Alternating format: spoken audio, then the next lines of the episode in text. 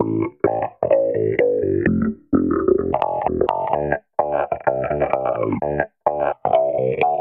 and welcome to this week's Ulster Rugby Roundup. I'm Gareth Hanna and with me as always are Jonathan Bradley Hi, how's it going? and Adam McKendry. Hey guys. We're going to spend the next 44 minutes discussing Tommy Bowe and in the final one minute of the podcast we'll cram in reaction to La Rochelle, a, a preview to the Wasp game and of course our club rugby segment. So here we go, the Tommy Bowe, it is not really, it's not going to be that much but um, the way these, get, these guys get carried away with things, you just never know. Jonathan, can you just sum up for us exactly what Tommy Bowe means um, to Ulster and to Ireland?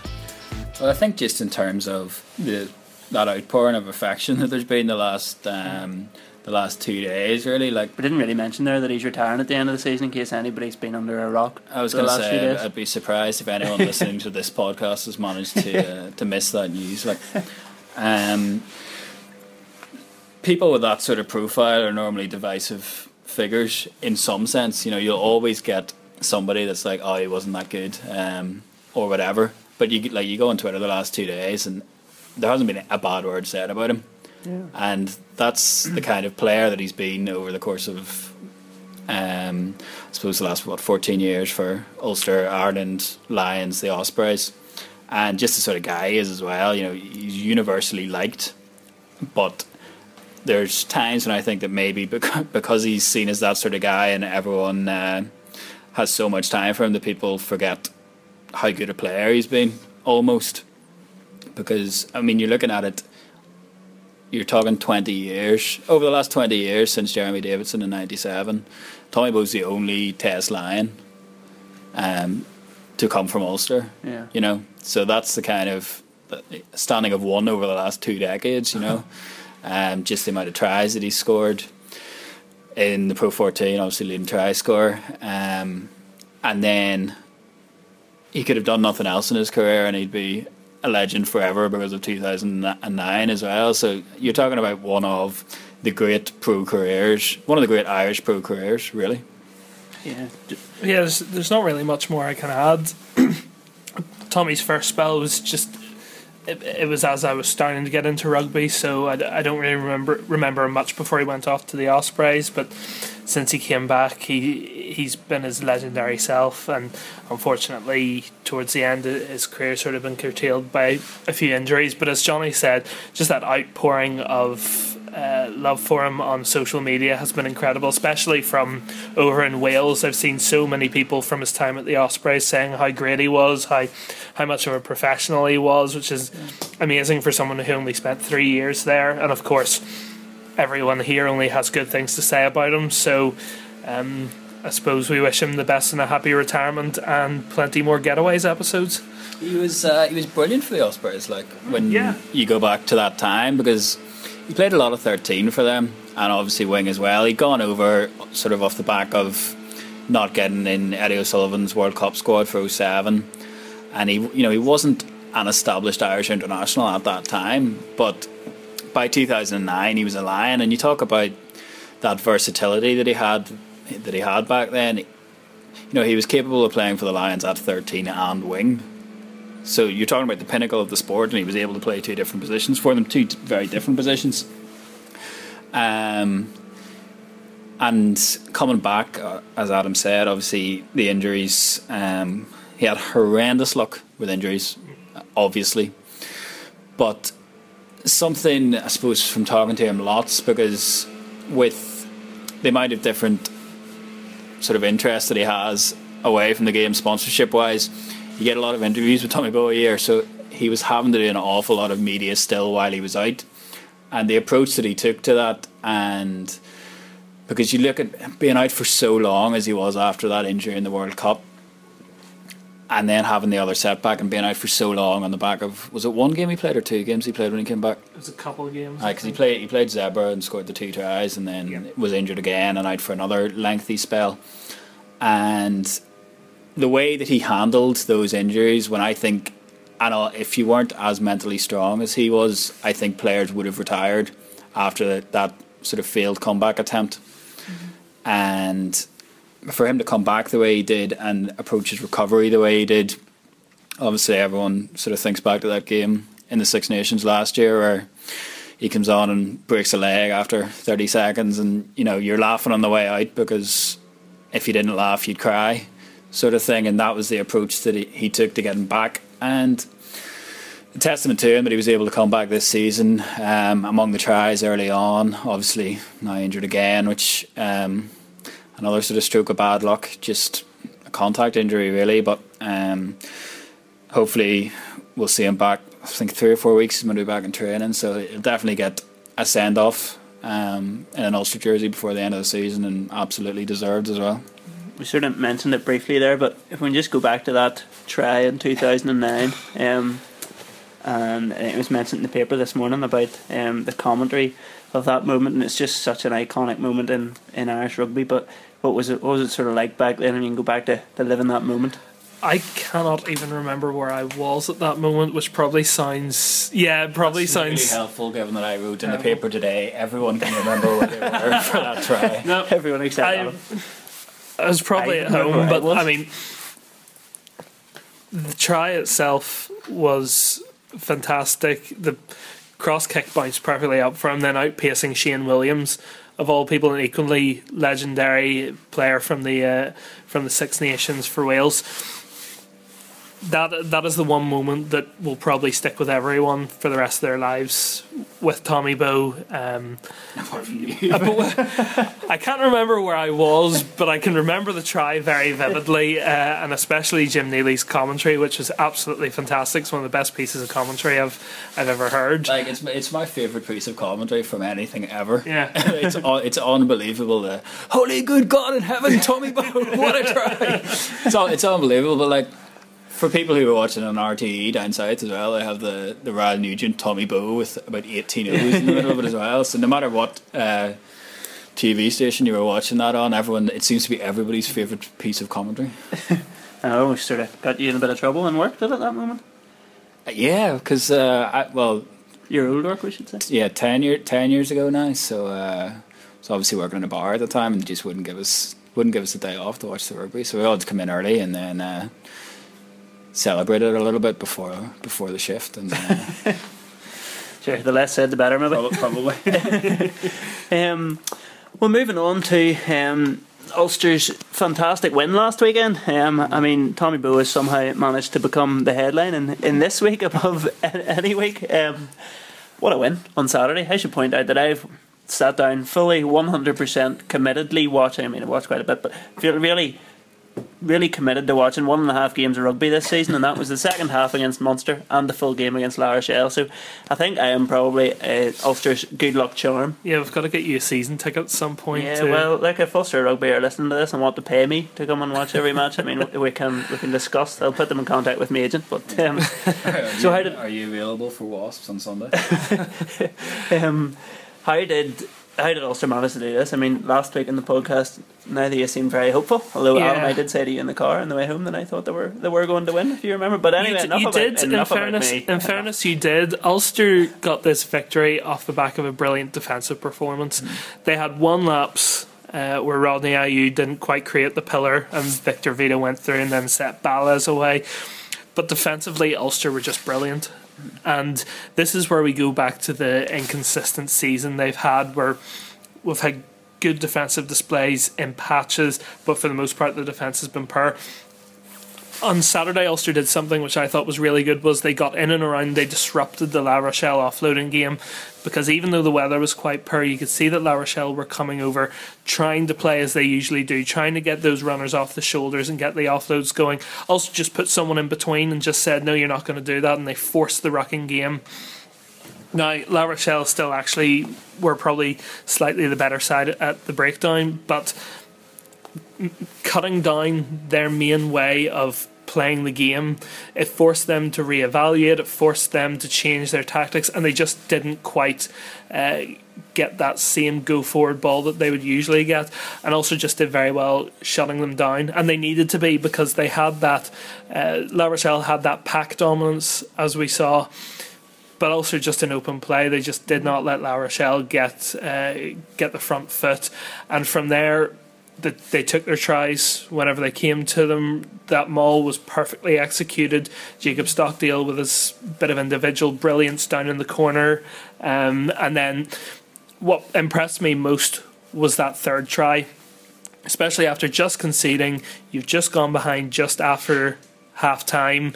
You could let your heads drop. You could think we're in for a long second half also just went up there. They put the squeeze on them right from deep in their own 22. La Rochelle tried to go and it didn't work. And Darren Cave, with a bit of luck, sticks out his foot, gets the ball, and puts it inside to Timoney, who goes over. That for me was one of the turning points. Rory Best talked in the week leading up to it that Ulster didn't win the moments against Leinster. They absolutely won the moments against La Rochelle. They won that one where Cave got the block. They won the scr- They didn't win the scrums, but they won the moment down at the scrums where they managed to get that turnover and they managed to clear it. And that was the difference this week. Ulster won those moments. The breakdown for me, you mentioned the breakdown a while ago there. The breakdown for me was something that was interesting because you look at that back row that they had, the Botia, Gourdon, Vito triumvirate there, and um, Timoney and Ray coming into the Ulster back row not an experienced duo. I thought they did really, really well um, in what was a big ask for them. But for the breakdown, certainly initially, La Rochelle weren't committing numbers to it with any great regularity. Um, it would normally be the tackler would release, he would contest the breakdown, and he would be joined by somebody else. Now, when it was the likes of Kevin Gourdon coming in, they would get a bit of success, but by and large, they wouldn't commit the numbers. They would fan out and just make sure that Ulster weren't on the front foot.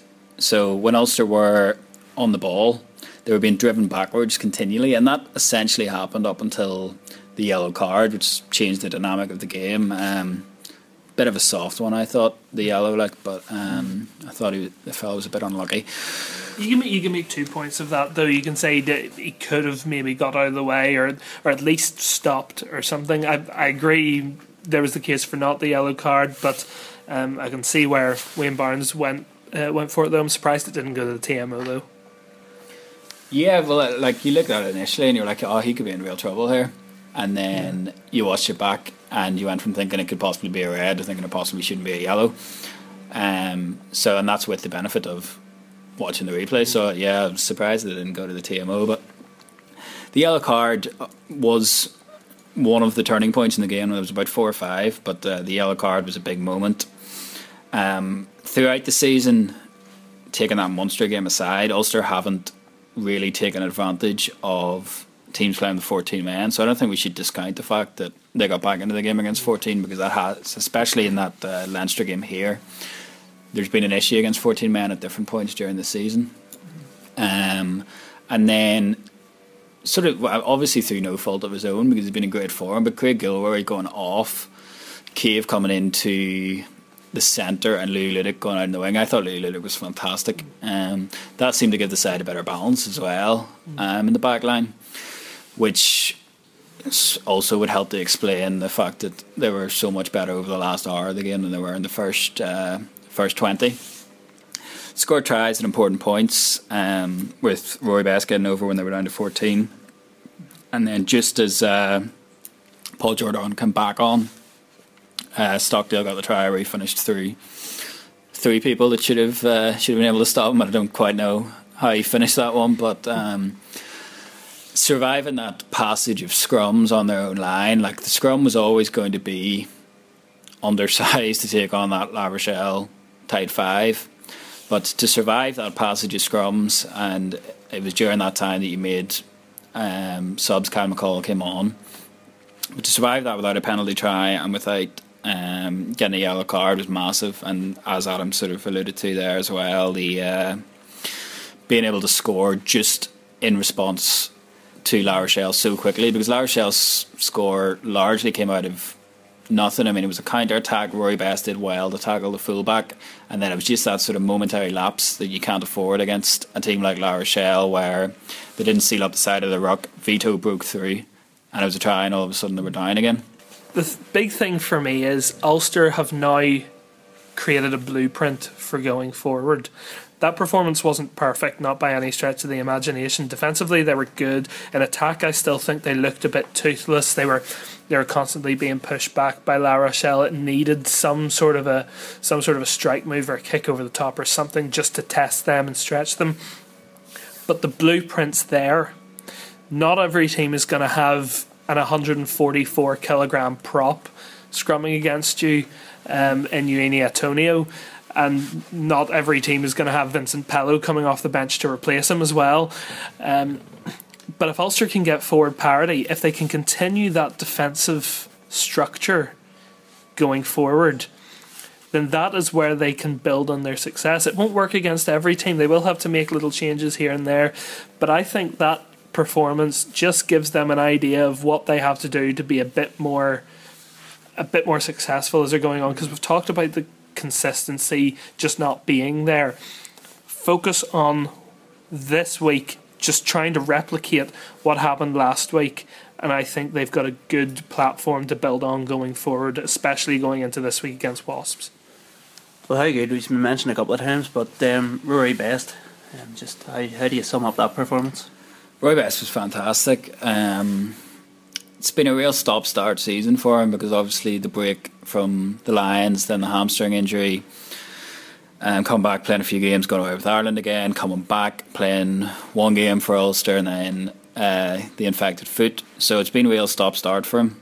Uh, tough to get any momentum like that, but he was he was absolutely brilliant. The uh, you talk about your your natural leaders showing what's required, and I know we've had a few listener questions this week actually about whether Ulster are too reliant on the uh, on those star players and whether it should be responsibility should be spread more throughout the squad. I think it's something that uh, Donoghue and uh, possibly Eddie Sullivan talked about uh, during the last week as well. But the way that he came out and Ian Henderson was the same came out and the ferocity that they showed, the willingness to do dirty work um, the way they cleaned out rucks, the way they made the effort to ensure that La Rochelle didn't get the quick ball that they like after tackles was uh, exactly what was required, and they both did it stupendously. And then obviously Rory pops up with the uh, the try when it was required as well. Yeah, well, we had a listener question this week that um, asked why uh, Ulster can be sort of so good and so bad um, within the same season. I can't remember how exactly it was phrased, but um, Rory sort of, in light of his performance on Saturday, he gave a good interview to you, Jonathan. There was it last week or the week before? Uh, Monday um, it was. Oh, did this Monday was it? I Yeah. it oh, there you are. Time flies. Um, it's been a long week. um, I thought this was from an old interview. Apologies, but um, yes, no. Rory gave that interview an interesting bit in it where he says that uh, he could sort of tell last week Obviously, it was this week because he mentioned the match on Saturday, of course. It's alright. But uh, like, I'm sure you read it. It's fine. no, the interesting bit then when he mentions how he could tell sort of during training last week that they were going to win, and he says that whenever Ulster train well, very rarely do they not play well, but whenever they don't train well, they're in the lap of the gods. So, is that a little bit concerning at all that even on the training field, your captain is able to tell the week before whether you're going to win or not? I mean, surely training should be at top level or fairly close to it all the time. It was an interesting chat um, with Rory on Monday, especially sort of around this idea of because I mean that's what I was going in with looking to find out his opinion on why they were able to go from that Leinster performance to the La Rochelle performances and the differences that are there.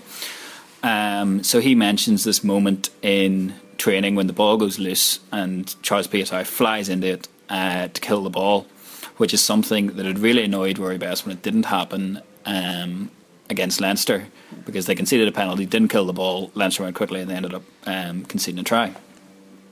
So to have that intensity in training in the build up to a big game, and like Rory Best has said all this essentially, you know, he's not saying it was great that we did that against La Rochelle and ignoring the fact that that means yeah. conversely that it doesn't happen for other games. Um, so that idea that training isn't always at that standard. Um, so the obvious question to go from there was, well, did you know against Leinster that it was going to be the shambles it was on the basis of training? But obviously with the short week, they didn't really have enough training to do. I suppose was his response to that. But I mean, he talks about the idea of Ulster having such an inexperienced squad at the high level because there isn't that wealth this season of boys with test level experience, boys of playing in the sharp end of European competition because the turnover from 2014 has been very large in terms of who's played in European quarterfinals and who hasn't. And he said it was frustrating the idea that with so much experience having left the squad over the last four or five years, the idea that you're having to re-educate was the phrase that he used. Re-educate players of what it takes to produce these performances. That is very much a work in progress. He mentioned Jono Gibbes as somebody who's come from the environment of Leinster and then Clermont, where that environment is ingrained. That that's what you need to do to win. That they're having to uh, sort of wait for people to appreciate that almost and that is well that was his opinion on why you can see such fluctuation at times like it was recently from week to week and half to half sometimes yeah well uh, he he talks then about um, Rob Lyttle just in that uh, in that theme of educating boys he says when you get a young kid like Rob Lyttle um, with a handful of Ulster caps uh, and he looks at the New Zealander like Charles Piutau and um, how much he's going to be earning next year and things, but it's bound to click with a young player like that. That Charles does this every week in training, and that's how he goes out and does what he does on a Saturday. So any young player watching Rory's performance on Saturday, he, he's living out what he's talking about here, wasn't he? Yeah, he is. Um, there are guys who just have it ingrained in them that there is an intensity, as as Johnny exactly was saying, there is an intensity that you have to bring week in, week out if you want to be that test player, if you want to be at that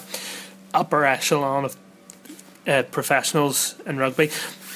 In New Zealand, it's driven into them from a young age, and you can see it as they're coming through. You see Rieko Ioane, who uh, I think he's only twenty or so, and he's up for World Player of the Year. You know that mm. that's a testament to the age that these guys are being told you have to be the best, you have to put in this intensity, you have to be doing this week in, week out. Um, and it was very interesting that I was reading an article earlier this week about the school system in Leinster where they're doing so many hours a week in the gym, so many hours on the training pitch. They've replaced a midweek game with a, I think it's a two hour training session on a Wednesday afternoon that prepares them for the weekend. You know, there's so much influence going into these guys on how how their mindset has to be, how prepared they have to be and it is the likes of Rob Lyttle who's going to benefit from looking at Charles who is bringing that intensity to training. And it's stuff like that even you know with Christian Leali'ifano coming in uh, that'll bleed down to Johnny McPhillips and Pete Nelson. Just the intensity you have to bring to training the dedication you have to give to the game if you want to make it at the highest level. And Rory's right you, you have to wait for these guys to be in that position. Ideally they will come in and they'll already have that intensity from the skills level. But for for the moment, you know, they are having to train these guys in how to have that intensity seven days a week. Because after after a big after a big game at the weekend, that's probably the last thing you're thinking about on a Monday morning. But it's where you have to be to be at this top level.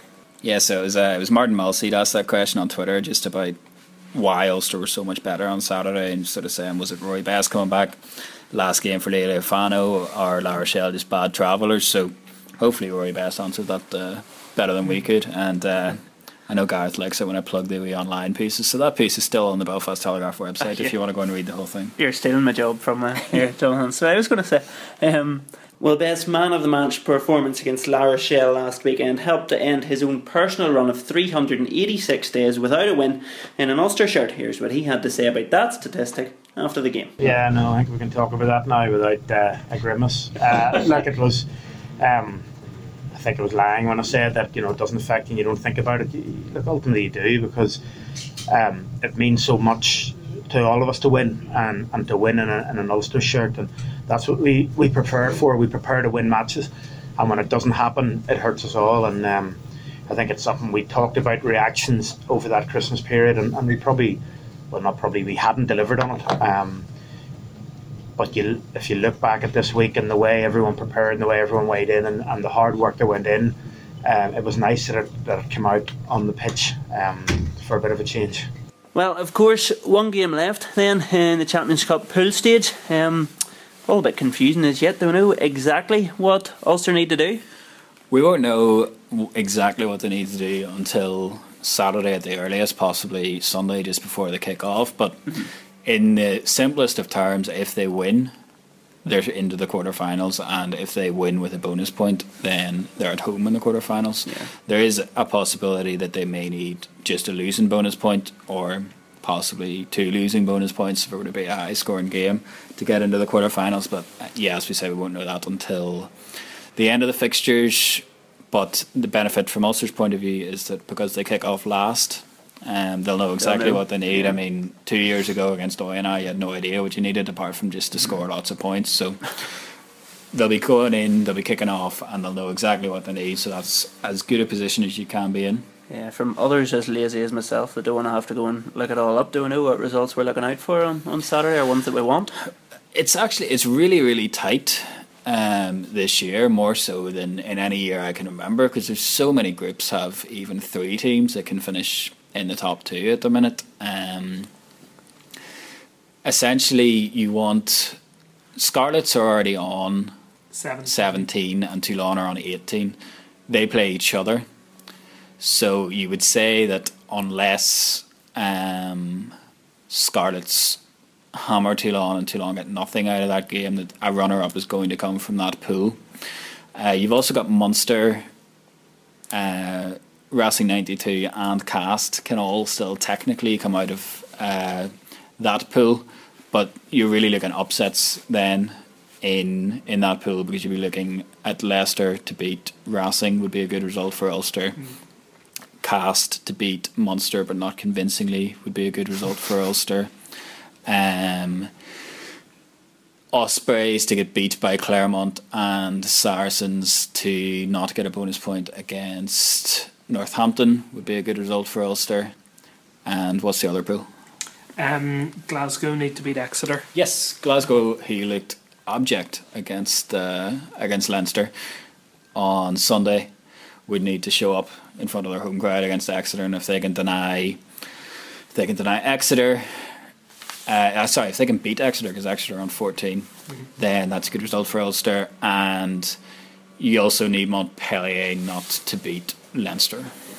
So just wait until Saturday, really. Essentially, Ulster just go ahead and win, and then we don't. yeah, and the, then we'll not the- worry the- about the it. bottom the bottom line is, and it's a strange position for Ulster to be in because we haven't been in this position for several years, but their destiny is in their own hands. A win and they're into the quarterfinals. A bonus point win, they have a home quarterfinal. It's simple as that. Yeah, and the extra bonus then for Ulster obviously was the, the other result at the weekend, um, which effectively puts Wasps out ahead of this game. I know it's well, they're not quite out yet, and we'll get onto that when we, we actually Yeah. discuss the game. But I'm gonna put my neck on the line here and say Wasp will be Well, out look, by the time uh, by I the time the game kicks off. I th- I think they will be out by the time the game kicks off. But because they're not out, I think that affects what they're going to do this this week Some- in terms of in terms of their team. Somebody's gonna get 18 points basically. Well, ex- exactly. Um, but yeah, Harlequins. So you, you expecting as strong a Wasp lineup as possible? I'm, I'm expecting as strong a Wasp lineup as possible because they have to go into it on the assumption that everything goes their way and they're in with a shot.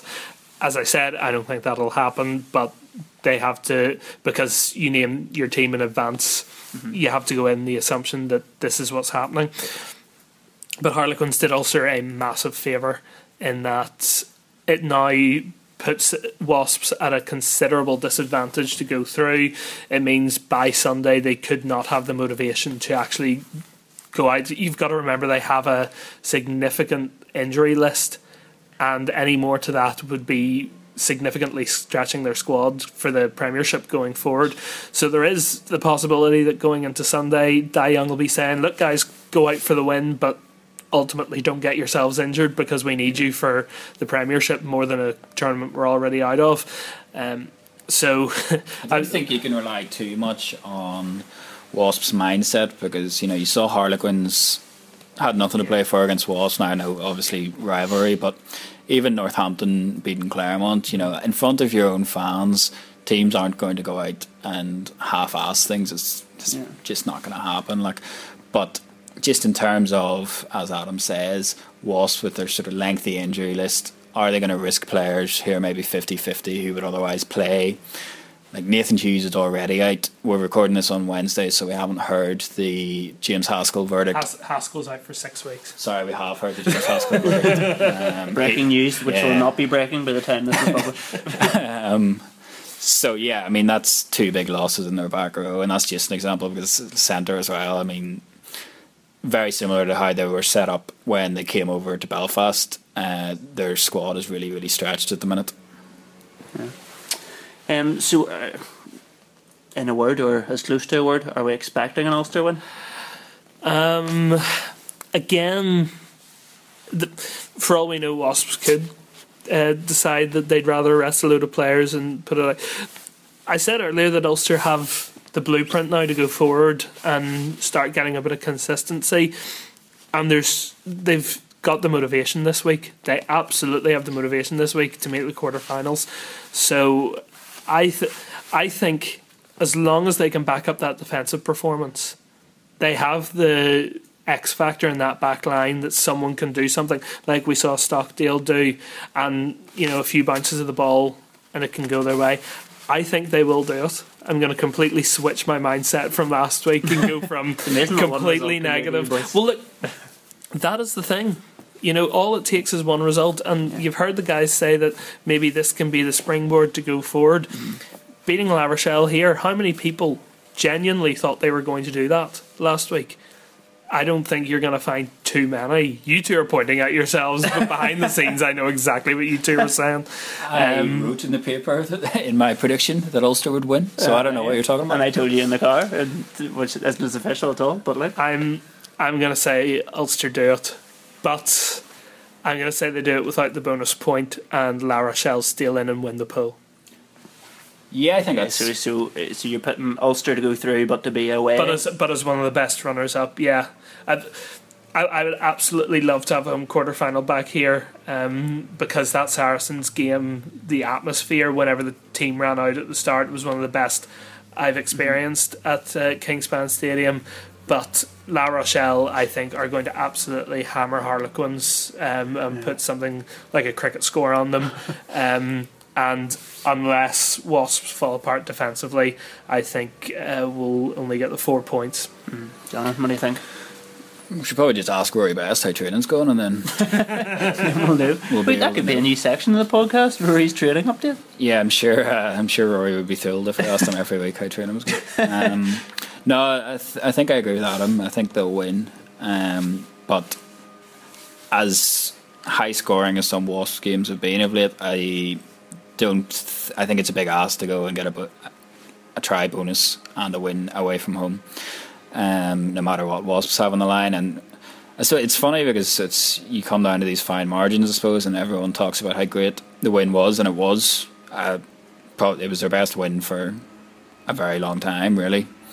But if they had just been able to, you know, one more one more penalty to deny La Rochelle that bonus point, or even a drop goal when they were down underneath the posts, and you're talking about just needing to win the game to have a home quarter final, but that's what this competition does every year. There's always you're always sort of sat there thinking if you just had one more point, you know. You've, you've got to remember as well, they were so close to getting one more try, which would have hmm. given them the try bonus point, and then denied La Yeah. Rochelle the losing bonus point as well. They could be so much better placed. But then one thing I've just remembered for this week, you've got to remember uh, Wasps need a bonus point win. You know, nothing else will do for them. It has to be a bonus point win. so they're I just don't think that'll be the case. But no, I don't think that'll be the case as well. But again, this is what they're coming into. This is what they'll be training towards. This is how their mindset will be in the week leading up to it. So you could end up with a very open game, very fast flowing, very, um, very much attacks trying to uh, better defenses. Um, So we, we could end up with a very high scoring game, and that's where Ulster could really excel because whenever those gaps open up, you know you got the likes of Stuart McCloskey who can really suck in a few defenders, uh, and then you've got a really potent back three in Stockdale, Ludik, and Piutau who are fantastic broken field runners. So a bonus point is not out of the question. I think that's the first time we've heard the word excel in relation to Ulster this season, so you boys are definitely uh, feeling a lot cheer. I say excel in relation to the podcast. Then. well, never, never. Um, so these guys are feeling quite optimistic for the weekend. Then um, Chris Henry told us how the players in the squad are feeling ahead of the game against Wasps. I guess as players, we know we gotta go. We gotta go with the same focus as to win the game, uh, is to turn up and perform. Um, but obviously, we know that we're not. We all know our, our mouths. We're not that silly. I'm sure some of them don't. But you know, if we get four tries, look, you know, it's in our hands, and we can. We have an opportunity to do something really special. So, yeah, it's nice. That's the last game, I guess, that we're going to have a good idea of um, what points are required to do what. Um, no doubt we'll all be sitting in the team room and um, fueling up and watching other games. Um, because it's yeah the, the Champions Cup European Cup weekends it's, it's exciting to be able to watch other teams as well. And it gets the, the, the adrenaline going. You're sitting there watching um, all the other big teams playing and yeah it's pretty cool feeling to know that you're going to go out the next day and do the same thing. So uh, yeah it's a it's a big weekend coming ahead for us. We should probably say if you can hear a bit of a muffled leaf blower this week, um, it's because we are at Kingspan Stadium, but we've given ourselves a little treat of uh, being in the media room because it's much warmer than being outside. And for the first week ever, we have a live studio audience in the shape of Ulster photographer John Dixon. The lovely shape that it is too. Um, he's here just listening in and preparing for his own Ulster Rugby Roundup podcast debut, which will follow in the weeks to come. So that's something for you all to, to look forward to as he gives a little wry smile. He's packing up the go. He's had enough. He's also shaking his head, which he's, he's not biting on that one. No, he's not. Quiet. He, he better be livelier than this when he's actually on the podcast. Anyway, listener questions. Our first one comes in from Matthew McNabb, and he asks: Is there any chance of Christian Leali'ifano coming back next year? Obviously, Christian played his last game at Kingspan Stadium last Saturday and plays his last game for Ulster next Saturday. Yeah, I asked him today, and he laughed at me uh, first of all, and then said basically never say never. He's out of contract with the Brumbies after this Super Rugby season. Obviously, he's taken with the place, and the place is taken with him. So it wouldn't be something I would rule out. That's not with any insider information. The things still. NIQ spots are obviously going to be in a state of flux until things are more settled with what's happening with the squad next year. So, it I think it could definitely be an option. basically never say never. Yeah. Fingers crossed. Well, on the subject of NIQs, then, um, Dave Blair on Twitter again. John was very popular on Twitter this week. Um, a lot of questions from your Twitter. Uh, Dave Blair, as I said, asked um, Are the NIQs adding enough to the Ulster squad? Well, Charles Piutau, of course, adds a great deal to the squad simply because of the talent he is. Um, then you start to look at the others, and I know this question probably comes off the back of Jean Deysel being dropped in uh, for preference of Matty Rea and Nick Timoney, which certainly doesn't bode well for him because your NIQs ideally you want four guys who are going to come in and who are going to be nailed on starters in your squad, who are going to be guys who will be star attractions and you look at Jean Deysel, who has been out for so long with an injury, we should probably uh, add, which really hasn't helped him. But he hasn't had the impact that you'd want. Ulster need a dynamic ball carrier in that back row, someone who's going to make you significant meters with almost every carry, or at, at the very least, force defences to get sucked in whenever he does carry. And he hasn't been that this season so far again, I'm going to give him the benefit of the benefit of the doubt because he has been injured for so long. He's got to work his way back into form. But for uh, for someone who was signed as Ulster's dynamic ball carrier in the back row, he just hasn't been that. And then you have Schalk van der Merwe, who uh, has been signed and is supposed to be the next loose head. And he, he just hasn't lived up to the billing either. Again, he's had his injury problems, but in the games that he has played, he hasn't looked steady in the scrum. He hasn't carried well. Again, it could just be a case of he has to play his way into form, but he wasn't exactly a big name before he came here, or even a recognisable name, which certainly never bodes well whenever you're uh, whenever you're signing someone who you have a limited number of. Ulster need to uh, need to well, not need to, but you'd like to hope that the names coming in for next season would be bigger and more recognisable. And again, as Johnny says, you know, Ulster are going to be sitting down, they're going to be working out who they're going to be able to bring in next year. But it's whenever you're talking about your NIQs who are going to be on big money and who you need to be making a big impact in the squad, you need to make sure you're getting it right.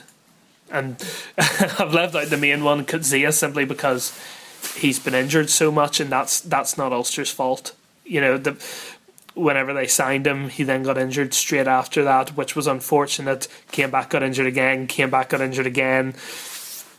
Like you, you can't you can't sort of prepare for that. That that's out of Ulster's control, really.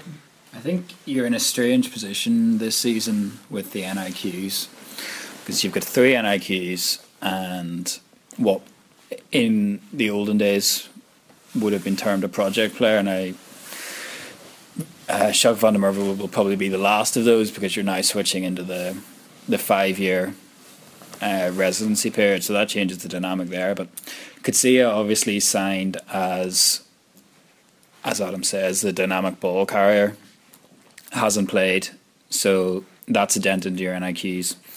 Uh, van der Merwe, whether through injury or form, hasn't been able to dislodge the loose heads that are here. We now see Callum Black has really reclaimed that um, number one jersey. Uh, somebody's out of contract at the end of this year, which um, I think the way he's played recently will probably have changed people's opinions on that. Um, Jean Deysel signed off the back of Arno Botha being injured, so you're in a strange position there. And Charles Piutau being such a good player that he was worth signing in a position where you didn't necessarily, you wouldn't have been looking for a fullback, I don't think, if a player of that ability didn't become available. So that's, I think this season especially, you're in, you're in an odd place with your NIQs, and then in an ideal world, and the way Leinster are going at the minute, when we say an ideal world, it normally means that we're going to compare things to Leinster. You've got James Lowe, who's a brilliant player, again in a position that Leinster had plenty of strength anyway. Um, Nacewa has been a stalwart for ages. Scott Fardy, who's been a brilliant signing for them. And I'm forgetting somebody. No, I'm not think Leinster. Oh, James Jamison Gibson Park, Okay, um, yeah. who, while behind McGrath, has looked fine every time he's played against Ulster. Like I know people are critical of him, but the two games he's played this season against Ulster, he's looked very good. So uh, you really need to hit on your NIQs, and there's, as we say, there's a variety of reasons. Um, primarily the injury to Marcell Coetzee, why that hasn't happened. And I think it shows again that if you're only allowed a limited number of these people, that it's something that you have to get right. On then to our club rugby roundup and another pat in the back for us. We correctly predicted that Rainey would beat Sunday's Well. They did so 15 8 in Division 2B. That kept up there. Chase um, at the top of the table there in second place. And to tell you a little bit more about that is Adam. You're just taking lines out of my club roundup, aren't you? I'm just showing how knowledgeable I am with the um, Irish Rugby website sitting open in front of me. Yeah, nice. so we start with the All Ireland Bateman Cup. There was heartbreak for City of Armagh as they ran Division 1A opponents Cork Constitution all the way in their 2013 loss at the Palace grounds. Disappointment for them. Uh, in Ulster Bank, or in the All Ireland League Division 2B, Rainey Boys are now just three points behind Old Crescent at the top of the table after their win over Sunday's Well. While Belfast Harlequins picked up a losing bonus point in their 22 18 loss at home to Wanderers, that could yet prove vital at the end of the season. And in the Towns Cup, Ballymena 2s won the only tie played on Saturday, defeating Dungannon 2s 28 20. And the fixtures very quickly this week in the All Ireland League Division 2B, a rescheduled game as Dungannon welcome Belfast Harlequins to Stevenson Park. In the Sony Ulster Premiership Division 1, Ballymena are at home to Malone, Banbridge are away to City of Armagh, while City of Derry face Ballynahinch. And in the Premiership Division 2, Omagh are on the road to Bangor, and Queen's University take on Rainey. Game of the week this week then. Um, we are going for the All Ireland League game, Dungannon against Harlequins. John, I assume you're predicting a healthy Harlequins win. Well, obviously things haven't been going particularly well for Harlequins in the All Ireland League. Um, it's an interesting game in terms of obviously with the rescheduling, you can see the impact that this is going to have on the table already. And uh, if Dungannon win this and do so at home with a bonus point, I mean they they then go tied for fourth, uh, which is a big change from where we were looking at Dungannon even maybe a few weeks ago. And again, Harlequins with six six points they're on, yeah. Um, you can find yourself cut adrift if you don't win this game in hand. Then you're six points off the team above you. You're second bottom. It starts to look like a real slog then in terms of the remaining fixtures. Uh, but yeah, I mean, Dungannon at home, obviously, it's not ideal to be um, having a game like this when there's so many A fixtures on, but that shouldn't really affect uh, affect this game at all, should it? So, uh, yeah, it's hard to see anything else apart from a Dungannon win, really. Yep, no, I'm going to agree with that. Dungannon bonus point win for me. Good, that's good. I'm just relieved then that I don't have to have the deciding vote again this week. Well, fingers crossed. Um, myself and Jonathan will be back next week. Adam's away on his holidays, um, and we'll have another guest in with us. Um, Holidays again. That's When how, was the, I the on other holidays? live it. was I on holidays before? Sure, went you in La Rochelle and other places. They're not holidays. They're work related. More time off than your average MLA. and on that bombshell, it's time to end the show. With me have been Jonathan Bradley, Cheers, thanks very much. Adam McHenry, See you soon, guys. and me, Gareth Hanna. Thanks for listening.